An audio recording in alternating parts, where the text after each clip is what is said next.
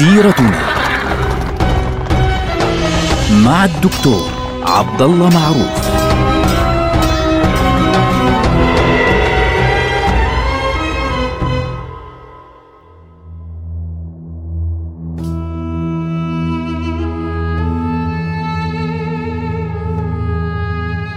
السلام عليكم ورحمة الله وبركاته.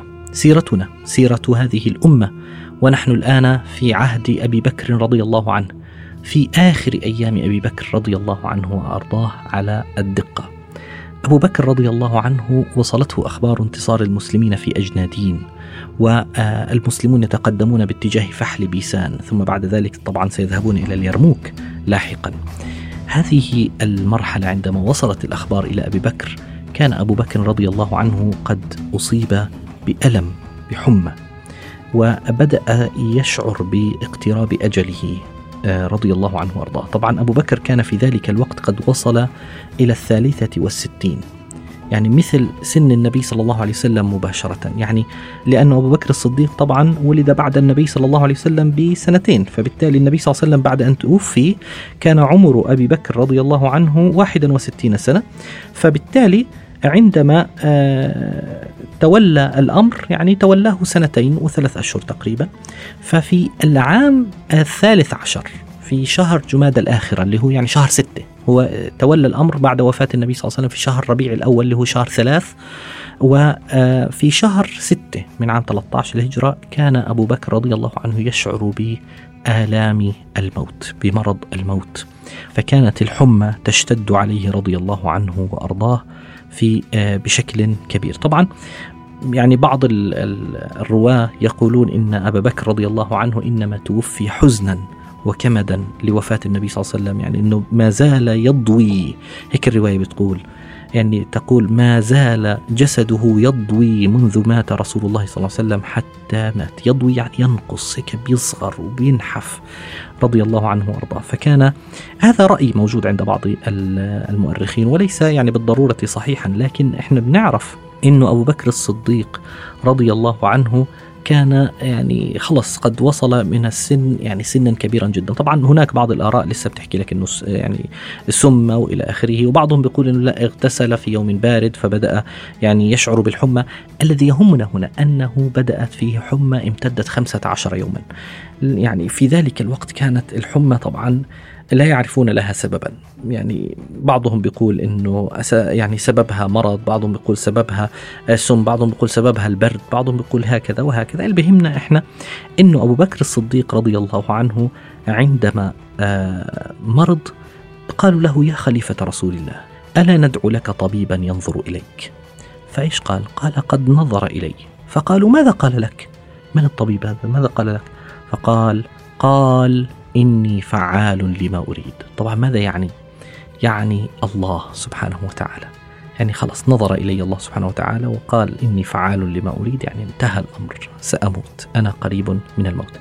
عند ذلك في هذه المرحلة جمع أبو بكر رضي الله عنه كبار المسلمين وقال لهم أيها الناس قد ترون ما نزل بي وإني قد أحللتكم من بيعتي، يعني أنا الآن خلاص لم أعد قادرا على أن أكون خليفة لكم. وبالتالي آه اختاروا لأنفسكم رجلا يكون بينكم. فقالوا يا خليفة رسول الله يعني اختر أنت. قال اختاروا أنتم لأنفسكم. فاجتمعوا. صاروا يقولوا من؟ فلان فلان فلان. طبعا أبو بكر عمر بن الخطاب يقول ابعدوا عني يعني ماليش علاقة بالموضوع. فاختلفوا فيما بينهم. فرجعوا إلى أبي بكر رضي الله عنه وقالوا يا خليفة رسول الله يعني ما, ما اتفقنا على أحد وبالتالي جعلنا الأمر إليك. نحن قلنا أنه الموضوع عندك أفضل. فأبو بكر رضي الله عنه قال يعني قد عصبتموها بالرأس يعني خلاص بدكم تورطوني فيها لكن خلاص شو بدي أسوي؟ قالوا نحن قد رضينا بمن اخترته أنت. فجلس أبو بكر رضي الله عنه يفكر من الذي سيكون بعده؟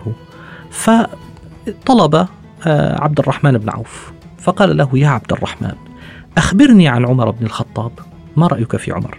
فقال له ما تسألني عن أمر إلا وأنت أعلم به مني. فيعني انت بتعرف عمر أكثر مني؟ فقال له أبو بكر وإن؟ يعني لا أجبني ما رأيك فيه. فقال أبو يعني آه، عبد الرحمن رضي الله عنه والله إنه يعني أفضل من رأيك فيه. يعني شو ما كان رأيك في أبو بكر في عمر فرأي فهو أفضل من رأيك. قال له شكرا بارك الله فيك. ثم دعا عثمان بن عفان رضي الله عنه. فقال له يا عثمان أخبرني عن عمر. فقال يعني عثمان يا خليفة رسول الله أنت أخبرنا به. فقال له على ذلك. مع ذلك يعني أخبرني. فقال اللهم علمي به أن سريرته خير من علانيته وأنه ليس فينا مثله. طبعا دعا أيضا سعيد بن زيد رضي الله عنه. ما رأيك فيه؟ قال أفضل الناس يعني خير الناس. أسيد بن حضير من الأنصار. والله ما في مثل ما عندنا مثله هذا الرجل. فبالتالي يعني أسيد يعني مثلا أسيد بن حضير قال له اللهم أعلمه الخير بعدك يرضى للرضا ويسخط للسخط. الذي يسر خير من الذي يعلن ولن يلي هذا الأمر أقوى عليه منه. فبالتالي يعني لاحظوا إجماع كامل على أن عمر لا يوجد مثله. ما في مثله إطلاقا. فبالتالي أبو بكر رضي الله عنه يعني خلاص بدأ يفكر في الأمر جديا وقال سأختار عمر بن الخطاب رضي الله عنه. الآن لما كان في هذه المرحلة بدأ أبو بكر رضي الله عنه يعني خلص لما صارت المشاورات واضحة بدأ الخبر ينتشر. طبعا عمر رضي الله عنه يعني غاضب ما بدوش يستلم هذا الموضوع لكن أبو بكر أصلا ما سألوش ما قالوش تعال أسألك ما رأيك؟ يعني هو صار يسأل الناس ولم يدعو عمر أصلا. في النهاية لما وصلت الأخبار إنه والله أبو بكر على وشك أن يختار أن يختار عمر جاء له رجل من الناس من الصحابة. وايش قال له؟ قال له يا خليفة رسول الله ما أنت قائل لربك إذا سألك عن استخلافك عمر علينا وقد ترى غلظته. أنت عارف أنه غليظ. طبعا هذا هو معنى قول عثمان وقول أسيد أنه سريرته خير من علانيته. ليه؟ لأنه أبو بكر, لأنه أبو بكر الصديق رجل لين. عمر بن الخطاب رضي الله عنه في قلبه يعني قلبه قلبه قلب لين قلب عصفور ولكن في ظاهره هو شديد غليظ رضي الله عنه. كان في غلظة في الصورة بشكل عام. ف آه، أبو بكر رضي الله عنه لما لما سمع هذا الكلام غضب وقال أجلسوني؟ فأجلسوه. فقال أبي الله تخوفونني؟ خاب من تحمل من أمركم بظلم. نعم أقول له اللهم استخلفت عليهم خير أهلك. هذا هو. ثم قال له أبلغ عني ما قلت من وراءك. يعني كل اللي الناس اللي قاعدين بيحكوا هذا الكلام منك أبلغهم عني هذا الكلام. أقول لله عز وجل إني استخلفت عليهم خير أهلك. جايين تخوفوني بالله هكذا يقول لهم. أنا أصلا أختار عمر رضي الله عنه لأني أخاف الله ولأني أخشى الله. هذه الفكرة الأساسية عند أبي بكر رضي الله عنه وأرضاه. ثم انتهى الأمر على ذلك وعلم المسلمون أن القياديه الخليفة بعد آه، أبي بكر رضي الله عنه سيكون عمر. ثم كتب أبو بكر رضي الله عنه كتابا. فأمر آه، عثمان أن يجلس عنده ويبدأ بالكتابة. فيقول اكتب بسم الله الرحمن الرحيم. هذا ما عهد به أبو بكر بن أبي قحافة في آخر عهده بالدنيا خارجا منها وأول عهده بالآخرة داخلا فيها حيث يؤمن الكافر ويوقن الفاجر ويصدق الكاذب. إني استخلفت عليكم بعدي وأغمي عليه. فعثمان أكمل كتب عمر بن الخطاب. بعد برهة بعد لحظات استيقظ آه، أبو بكر رضي الله عنه. فقال له اقرأ علي شو اللي أنا قلته. قال له كتبت كذا كذا كذا إني استخلفت عليكم بعدي عمر بن الخطاب. فأبو بكر قال جزاك الله خيرا. لعلك خفت أن أموت قبل أن أقول هذه الكلمة. قال له نعم فعشان هيك أنا كملت لوحدي. فقال جزاك الله خيرا. إنما أردت عمر فعلا كما قلت. إني استخلفت عليكم بعدي عمر بن الخطاب فاسمعوا له وأطيعوا وإني لم آل الله ورسوله ودينه ونفسي وإياكم خيرا فإن عدل فذلك ظني به وعلمي فيه وإن بدل فلكل امرئ ما اكتسب والخير اردت أنا اردت الخير ولا أعلم الغيب. وسيعلم الذين ظلموا أي منقلب ينقلبون. والسلام عليكم ورحمة الله وبركاته. ثم أمر بهذا الكتاب ختمه. ثم أمر عثمان رضي الله عنه أن يخرج فيبايع الناس على هذا الكتاب.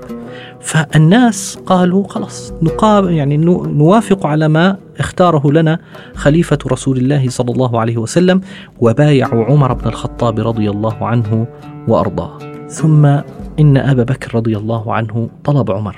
فعمر بن الخطاب اجا وقال له نشدتك الله يا خليفة رسول الله.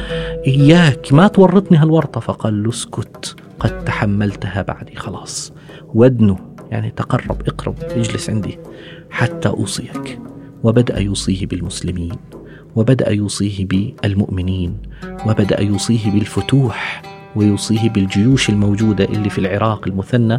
يعني خالد بن الوليد رضي الله عنه ترك المثنى ابن حارث الشيباني في العراق وذهب إلى الشام بأمر أبي بكر رضي الله عنه ويوصيه بالشام والمؤمنين هنا وهناك.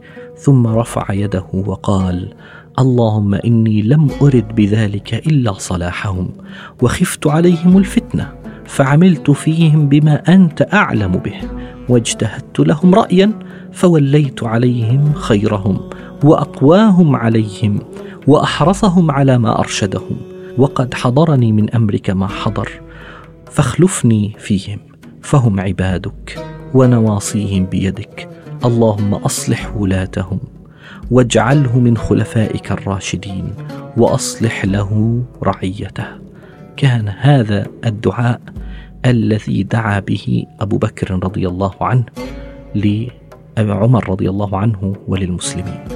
لما حضرته الوفاة قال تقول طبعا هذه السيدة عائشة التي ترويها قال أي يوم هذا؟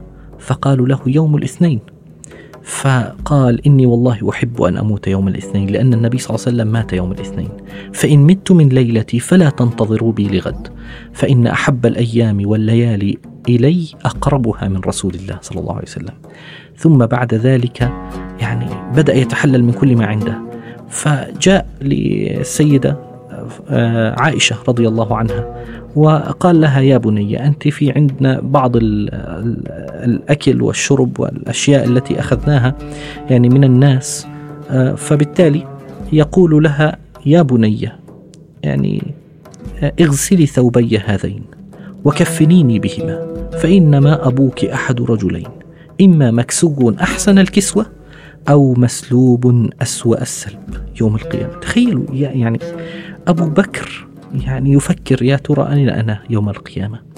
ثم بعد ذلك قال لعائشة رضي الله عنها الأراضي اللي كنت اللي أخذتيها من عندي والأشياء التي أعطيتك إياها رديها إلى عمر بعد وفاتي وسلميها إياه.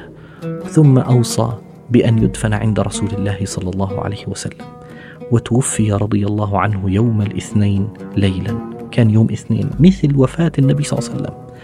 ف أوصى رضي الله عنه أن تغسله أن تغسل امرأته زوجته أسماء بنت عميس رضي الله عنها ويعينها ولده عبد الرحمن بن أبي بكر.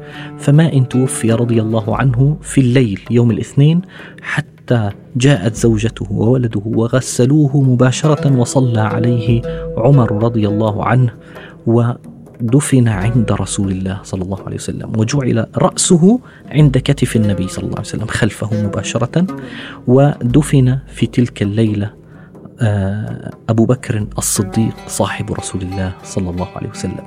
بذلك تطوى صفحة أول خليفة من الخلفاء الراشدين الأربع الكرام العظام. أبي بكر صاحب رسول الله صلى الله عليه وسلم الذي سر بذلك اليوم وأنا أعلم ما أقول أنه سر بذلك اليوم بلقاء حبيبه محمد صلى الله عليه وسلم ولقاء الله سبحانه وتعالى. نلقاكم على خير والسلام عليكم ورحمة الله وبركاته.